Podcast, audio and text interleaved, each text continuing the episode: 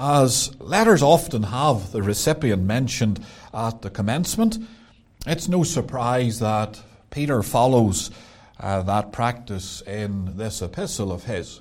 What might be more of a surprise is that the sender would put his name right at the very beginning. We usually would do that at the end of a letter if we were writing it today. But in Bible times, the practice was that the sender would mention himself right at the very beginning. So Peter introduces himself here as the writer, and he tells us Peter, an apostle of Jesus Christ. And that is a reference to himself and to uh, the position that he had. And then he goes on to speak about those and to those uh, that he is addressing this letter to. And there's some things that he mentions that are applicable to their earthly condition, to how it is with them in this world at that particular time. For example, there in verse 1, he speaks of them as strangers. They are strangers, strangers in the world. Now, that word has the sense of being a pilgrim in this world. There's a couple of other places where it appears and it is translated as, as such in the New Testament. We're pilgrims, we're only passing through. This world is not our home. I'm only passing through. My treasure, my treasures are laid up somewhere beyond the blue.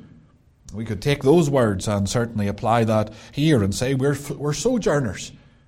We're only here for a little time and passing through, and we're going on to our eternal home. There is a hope that is within us. And it's not too far into this uh, epistle where Peter begins to speak about that hope that is before us. Because if you come to verse 3, you will see that he mentions there of those that are begotten unto a lively hope by the resurrection of Jesus Christ from the dead. There's a lively hope. And then if you uh, work on down through that chapter, the verses that we have been reading, for example, if you come down to the latter part of verse 13, it speaks there about the end, uh, the end for the grace that is to be brought unto you at the revelation of Jesus Christ. So there's an end that he has in view, and we're going to think about that as well. So Peter here is thinking about them as they are, pilgrims in the world, strangers, because this world is not our home, then we're not going to be received by this world. We're not going to be welcomed by the world. We're not going to be those that are of the same mind. We've got an entirely different spirit within us. We're on our way to another place. So Peter describes them as strangers. Then he describes them as those who are scattered.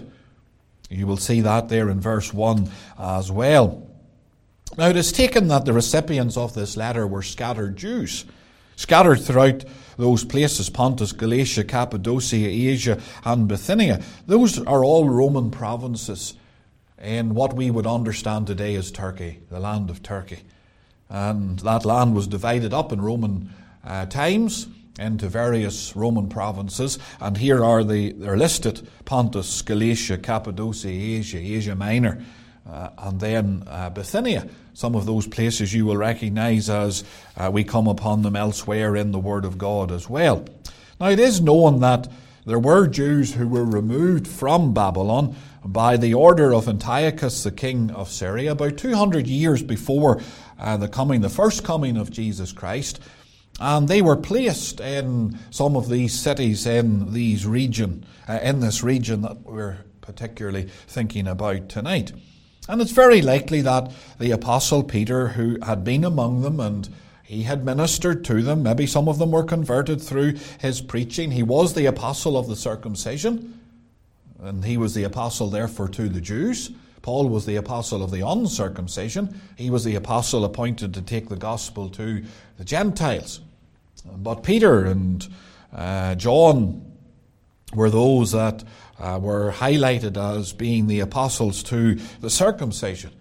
And Peter would have ministered among these scattered Jews, and now he's writing to them from Babylon. He has gone further east because, again, there were Jews that were scattered there as well and living in that uh, part of the world. And he's going from place to place ministering to the Jews. And 1 Peter chapter 5 tells us that Peter wrote this epistle from the, the city of Babylon, the ancient city of Babylon. So he's much to say about them in the earthly sense.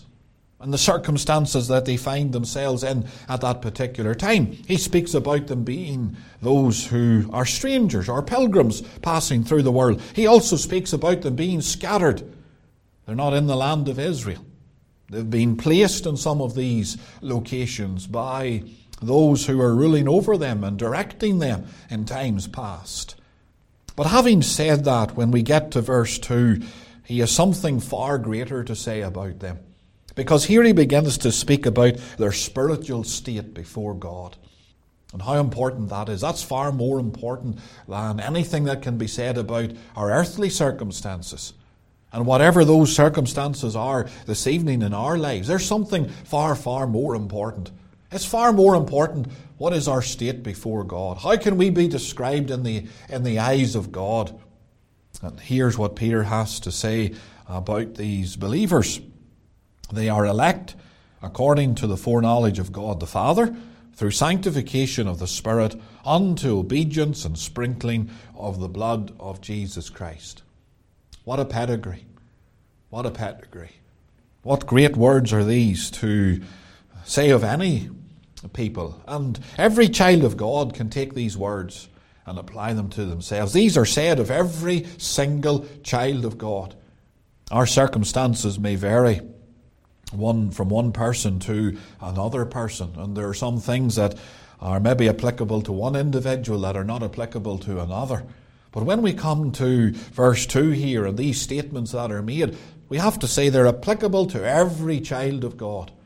There, there's no difference in how we stand before God, there's no hierarchy as to our standing in Jesus Christ. There's, there's not some who've got a higher standing, a better standing than others. Every Christian has got the same standing before God. And I want us to consider these things. And I, I want to do it with the desire that our hearts will be stirred to render thanks and praise unto God. Because you will notice how Peter then goes on to start verse 3. Because he says, Blessed be the God and Father of our Lord Jesus Christ, which according to his abundant mercy hath begotten us again unto a lively hope by the resurrection of Jesus Christ from the dead. So when he begins to describe and state what it is the, as to the standing that a Christian has before the God of heaven, here's an occasion to bless God. Here's an occasion to bless God. And how important it is that we do take time to stop and to bless God. And today, I wonder have you blessed God? Have you acknowledged what He has done for you? Well, I certainly want you to do that, that this evening. And in a little time, as we come to uh, the time of prayer and as we wait upon the Lord, I certainly desire that you'll give the Lord praise and give the Lord thanks as to what He has done for your soul this evening. So, what we have here in these three statements is first of all the origin, then we have the purpose, and then thirdly we have the merit of those who are begotten unto a lively hope. And we're going to take each one of these statements in turn and look at them in that particular way. So, first of all, we're going to think about the origin. Where does this originate? That you and I might have a lively hope this evening, that there is an end in view that we can be sure and certain about. Well, it tells us there in verse 2 that we are elect according to the foreknowledge of God the Father. Here is where it all begins. Here is where the origin of all that is our hope this evening. And when we talk about hope, we're speaking about a confident expectation. We're not speaking about something that's clouded in uncertainty. There's no doubt about this matter. We're speaking about something that is sure and certain. That's how the word hope is used in the Word of God. For example, the, the return of Jesus Christ is called the blessed hope. And as we know, there's no doubt about his coming again. There's not the slightest shade of doubt that he will not come again. He's coming. We may not know the exact time, but we know he is coming. So the, the idea of a hope in the Word of God has to do with a confident expectation. And here is the origin of that confident expectation. It has to do with the Lord's choice, elect according to the foreknowledge of God. There is a choice that God makes. Now, that word elect and the word chosen are the, the same word in the original. For example, let me quote to you a, a, a, couple of very well known verses. You don't even have to look them up, you'll recognize the words immediately. Matthew 20, verse 16. So the last shall be first, and the first last, for many be called, but few chosen. And the word chosen there in Matthew 20 and verse 16 is exactly the same word here, elect. And you could interchange those terms. You could take the word elect back there to Matthew 20 and verse 6 and say, For many be called, but few elected.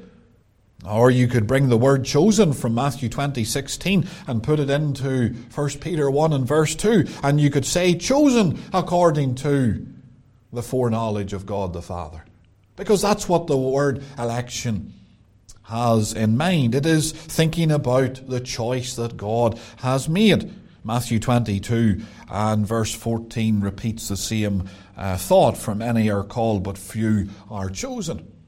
So there is a choice that here uh, is highlighted that lies at the back of all of this. Here is the origin of the lively hope that you and I have tonight. It is, it originates in the election of God the Father, the choice that God the Father made his choice to save sinners and to redeem a people unto himself. But even more than that, his choice to save individual sinners. Now, when we come to think about this uh, biblical term of election or choice, we understand it in, in two ways. And it helps to uh, develop our understanding of the choice that God has made when we think about this for a little. For example, it refers to the election or being chosen to occupy a certain office. For example, Saul in the Old Testament was the man whom the Lord chose to be the first king of Israel. 1 Samuel chapter 10 verse 24. And Samuel said to all the people, See ye him whom the Lord hath chosen that there is none like him among all the people. And all the people shouted and said, God save the king. So there's Samuel on that day saying to the people, See ye him whom the Lord hath chosen. Well, the Lord had chosen Saul to be the king. He had made a choice. The Lord had made the choice. And he, his choice was Saul. Our Lord made a choice. He chose those who were going to be named apostles. John chapter 6 and verse 70 it says, Jesus answered them, Have not I chosen you twelve? Have not I chosen you twelve? And again, here's this thought of choice or election as we're thinking here of the term in 1 Peter 1 and verse 2. There is a choice that God has made, and there he made a choice as to who were his apostles.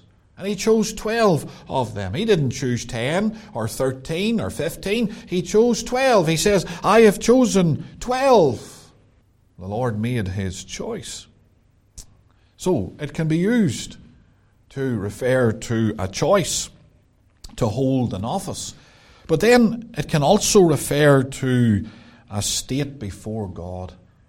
To a state before God. Israel as a nation were thus chosen. In Deuteronomy chapter 7 and verse 6, it says, For thou art an holy people unto the Lord thy God. The Lord thy God hath chosen thee to be a special people unto himself above all people that are upon the face of the earth. So again, there is emphasized there the choice that the Lord made. In the middle of that verse, it says, The Lord thy God hath chosen thee to be a special people unto himself above all people that are upon the face of the earth. There was no nation like Israel because God had chosen that nation. God chose the nation of Israel. He chose Abraham. When Abraham was living in Ur of the Chaldees, a Shemite man living amongst the sons of Ham. And God singled that man out and chose him and said that the Lord would bless his descendants through Isaac. And the Lord made choice of Abraham and Isaac and Jacob and then the nation.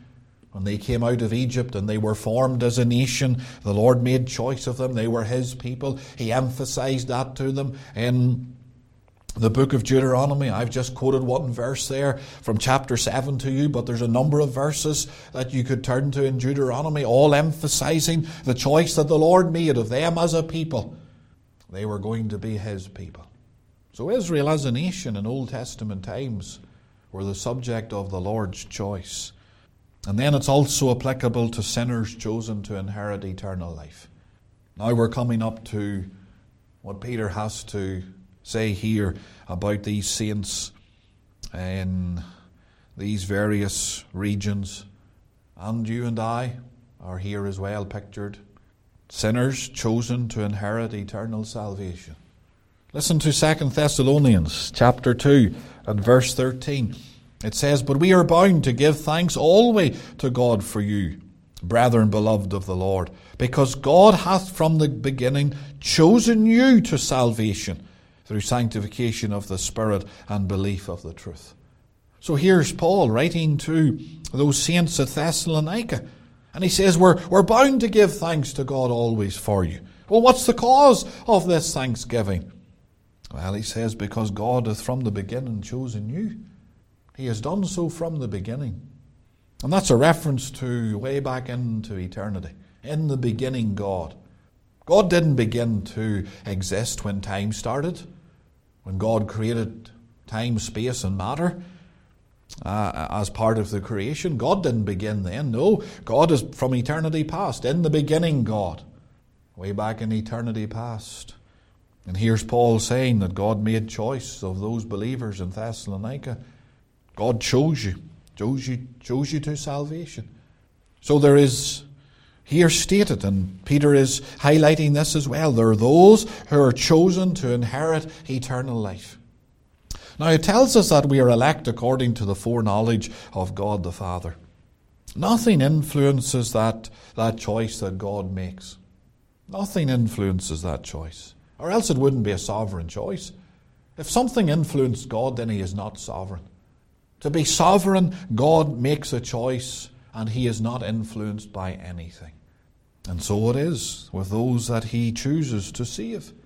They're not worthy, they're undeserving, they're hell deserving, ill deserving. There, there's nothing good in them.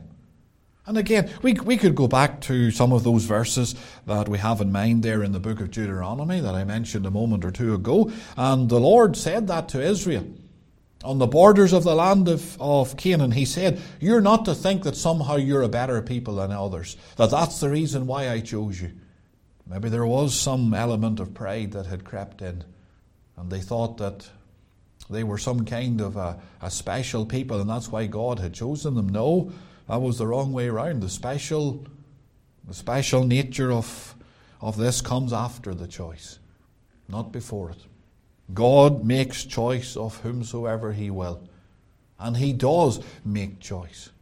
And whether it's those saints in Thessalonica, whether it's these saints here in, uh, in these regions that are mentioned in verse 1 that Peter is writing to, whether it's you or I tonight, the same truth stands. God makes choice. And if He has chosen you and I unto salvation, then that's cause to bless His name because we are unworthy and undeserving of such a blessing. So you have the origin here. I want you, secondly, to consider the purpose. And that brings us to the second statement that is found here in verse 2 through the sanctification of the Spirit. Through the sanctification of the Spirit. Now, there may seem to be a change here in the usual order when we mention persons of the Godhead because we've moved from the first person of the Godhead now to the third person of the Godhead. Well, it's always important to remember that the persons of the Godhead are co equal, and therefore they are worthy of equal honour and equal glory. And there are times when the order uh, is interchanged. It is not always the case that we speak about the Father, the Son, and the Holy Spirit. Now, there is a reason why we do it in that particular order. It's because the Son is begotten of the Father, and then the Holy Spirit proceeds from the Father and the Son. That's why you have the first person, the second person, and the third person. It's because of how we God reveals himself to us in his word. So God begets the Son. That's the second person of the Trinity. And then Father and the Son, from them proceed the Holy Ghost. So that is why he is called the third person of the Godhead. But there are times when the order is interchanged. For example, there are times, for example, here, as you have it, it's, it's Father, Spirit, and then Son. And then there's, there's places, for example, in John 14, verse 16, where it's the Son, the Father, and the Spirit that are mentioned in the order. And so we could go on uh, giving references here to different combinations as to how you are presented with the, the persons of the Godhead. For example, in Ephesians chapter 2, verse 16, it speaks about the Son, the Spirit, and the Father. John 14, again, speaks about the Spirit, the Father, and the Son. So there, there's, different, there's different orders at different times. And here is the, an, an example when this, this third person is brought in here before the second person of the Trinity. And I suppose it would be natural for us then to ask ourselves the question well, is there a reason for this? Well, the, the only obvious reason that I can uh, think about as I read these verses and study this particular verse at, uh, at this time is that there is a bringing together here the, the beginning and the ending. We, we speak about the Lord being the author and the finisher of our faith. Well, we've thought about the author. We've thought about the origin. The origin is in the choice that God has made. Now we're thinking about the finish, the completion. So the two are brought here together. And then we'll come on in a moment to think about the merit. How does this all come about then? If I am unworthy and undeserving, how does this all come about? And that will bring us then to think about the statement that is made here with regards to the second person of the Trinity.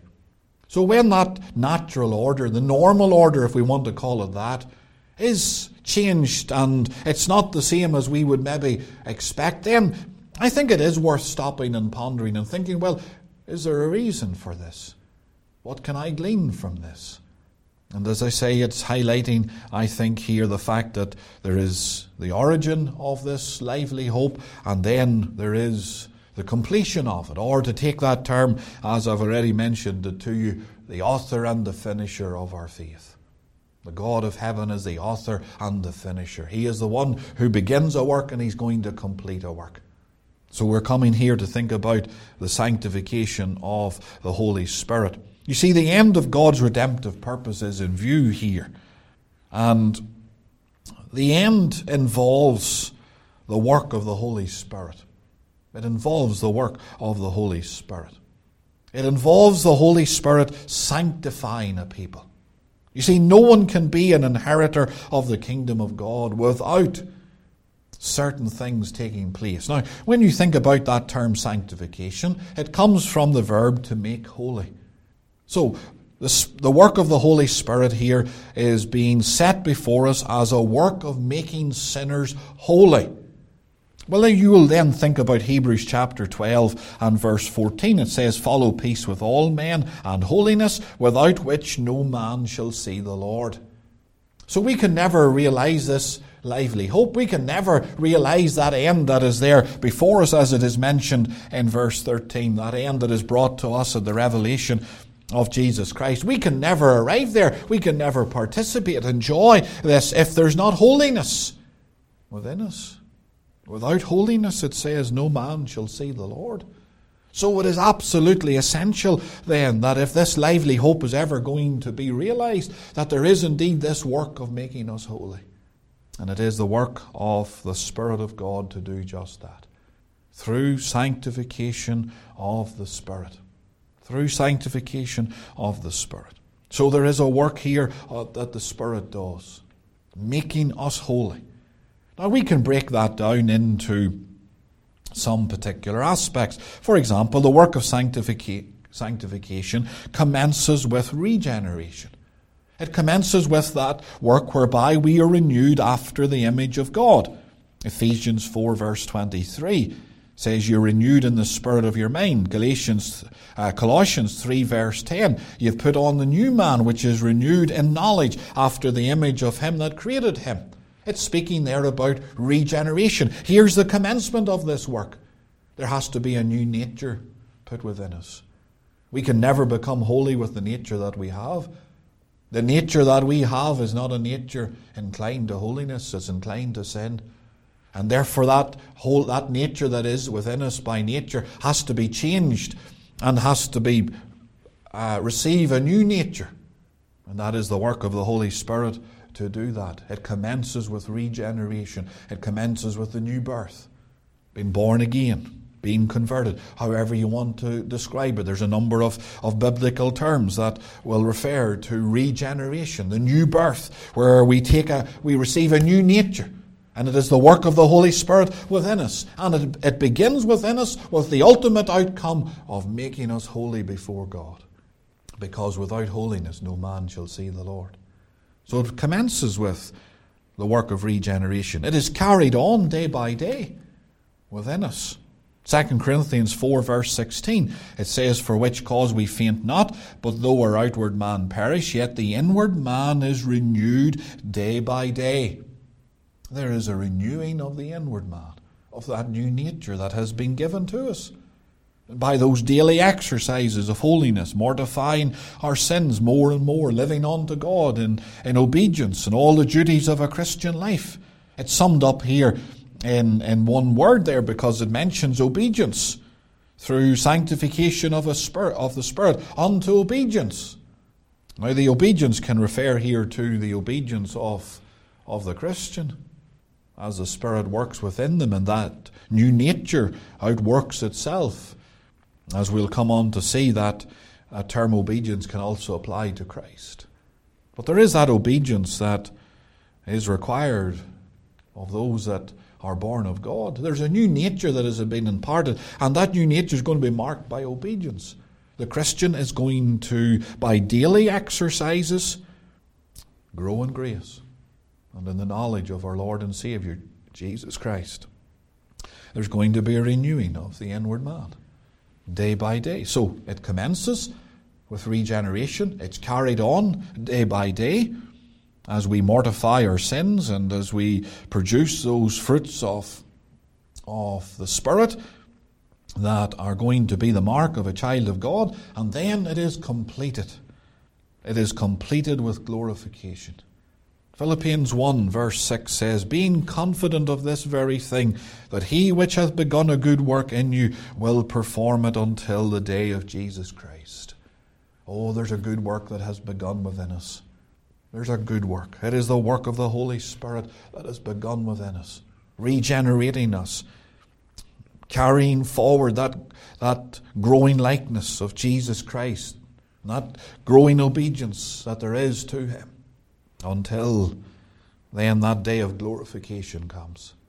Either we, we die as the Lord tarries, and our souls are immediately made perfect and enter into His presence, and our bodies await that day of resurrection, glorification, or whether it will come to pass for those who are alive on the earth when the Saviour will return. But here is the completion. Here is the end, you see. We've thought about the origin, we've thought about the one who begins, the author of all of this. Now we're thinking about the finish, the completion. And the completion is glorification, where we are made holy.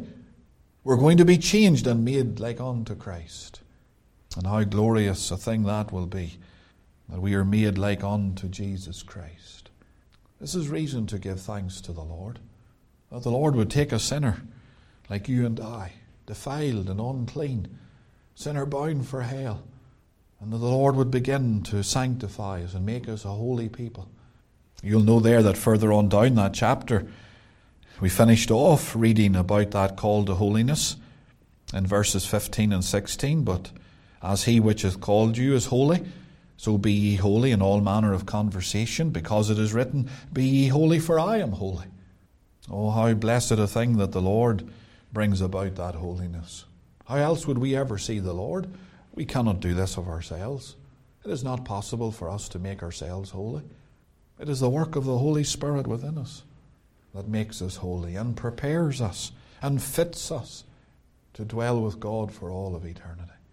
Isn't there reason then to bless God, as Peter does here in verse 3? Blessed be the God and Father of our Lord Jesus Christ, which according to his abundant mercy hath begotten us again unto a lively hope. Oh, there's reason tonight to bless God that he would take a sinner out of the dunghill and set them among princes. That brings us then to the third of these statements. And here we have the merit. Why, why does the Lord do this? How does the Lord do this?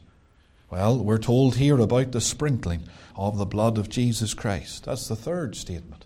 And we come here to the second person of, of the Trinity. And here are the grounds upon which we are admitted to this experience and uh, to the joy of this lively hope.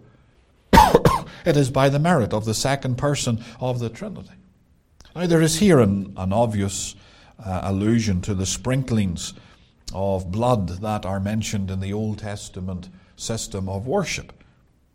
That language of sprinkling is very well understood by, by the Jews, and Jewish converts are immediately going to recognize these statements and make a connection. For example, in Exodus 24, verses 6 and 8, there, it speaks about Aaron and how he was to sprinkle the blood. There was the blood that was sprinkled on a number of occasions. You see, the, the, the, blood of the sacrifice was not only to be shed, but it was also to be sprinkled. And in the sprinkling of the blood, it, it denoted that the benefits designed thereby are applied and imputed to the offerer. That was the significance of the sprinkled blood in Old Testament times. It denoted that the benefits designed thereby are applied and imputed to the one offering the sacrifice. And thus, the blood of Jesus Christ, that all sufficient sacrifice, that sacrifice to end all others, typified in all of those Old Testament sacrifice, was not only to be shed, but it must be sprinkled. The benefits must be communicated to every one of those who have been chosen by God and who are subjects of the work of the Holy Spirit. That's why it speaks here of the sprinkled blood because the thought here is of blood applied. Not just blood shed, but blood applied. And my friend, there is no other way for you and I ever to know that lively hope if the blood is not applied. It's like as it was illustrated in Egypt on the night of the Passover. Not, over, not only was the Passover lamb's blood to be shed, but that blood was to be taken and put upon the doorposts and then upon the lintel. Blood applied the blood has to be applied. And where you read about the sprinkled blood, that is the thought that is there that we must always keep before us the blood applied, the sprinkled blood. Because here is the merit, here is the grounds upon which all of this takes place.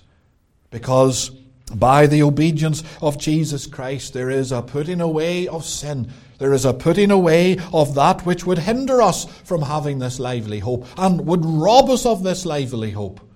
Sin is a thief. It is, sin is many things, and sin is a thief. It has robbed us, and it will continue to rob those who are in their sins, unrepentant, unregenerated, uncleansed, unwashed. It'll rob you, my friend, of blessings in this life. It will rob you of heaven in the end for all eternity. Sin will take you down to hell. It is by the obedience of Jesus Christ that we obtain this lively hope. Because it is by the obedience of Christ that our sins are dealt with. And it is in the sprinkling of the blood of Christ that denotes that you and I have personally and individually come to benefit from the work of Christ. Let me set some things before you here. You see, it is through faith in this blood that we obtain the remission of sins. Romans chapter 3, verse 25. Whom God has set forth to be a propitiation through faith in his blood, to declare his righteousness for the remission of sins that are past through the forbearance of God. God sets forth his Son as the propitiation for sin, the sacrifice to put away sin, so that you and I can have remission of sins, become inheritors of the kingdom of heaven. It is that blood of sprinkling that justifies a sinner before God. Romans 5 and 9. Much more then, being now justified by his blood, we shall be saved from wrath through him. Oh, when the blood is applied, my friend, the individual sinner is justified. Yes, the blood was shed that day at Calvary, One sacrifice never needs to be shed again. But you and I individually are justified before God the moment that blood is sprinkled, that blood is applied to our lives. And I ask you tonight has the blood ever been applied? Personally and individually, has the blood been applied to you? Have you personally received the benefits of what Christ has done? It's on the grounds of what He has done. It is the obedience of Jesus Christ, the blood of sprinkling, that will bring you and I into this experience. You see, the blood of sprinkling seals the covenant between God and sinners. The Lord's Supper is a sign that denotes that. In Luke chapter 22, verse 20, it says, Likewise also the cup after supper. The Lord took the cup and instituted that aspect of the remembrance feast, but he said, This cup is the New Testament in my blood, which is shed for you. This cup is the New Testament, new covenant. Oh, the blood seals the covenant. God will not go back upon his word. And with that blood of sprinkling, then you and I are admitted into the presence of God, into heaven itself. Hebrews chapter 10, verse 19 having therefore, brethren, boldness to enter into the holiest by the blood of Jesus. You see, here's the merit, here's the grounds upon which all of this comes to pass. We have thought about those previous statements, we have thought about the author and the finisher that which begins the work, the choice that God has made, the work of the Holy Spirit that will carry it through and bring it to an end. Ah, but here's why it happens. Here's why God is merciful to a sinner. Here's why God will give to us a lively hope that one day we'll be with Him. It's because of the blood of Jesus. Has it been applied? Is it sprinkled blood? Or more than just shed. Has it been sprinkled? because that indicates, you see, personal application, personal benefit. That Christ has died and the benefits of his death have been personally applied to our lives. Here is the grounds upon which all of this takes place. And if that is so, then we are to bless God. Bless God tonight for the lively hope that is within us. One day we'll see the King in all his glory. One day we'll be with him. Oh, there's a lively hope. And may we indeed be those who give the Lord thanks and give the Lord praise.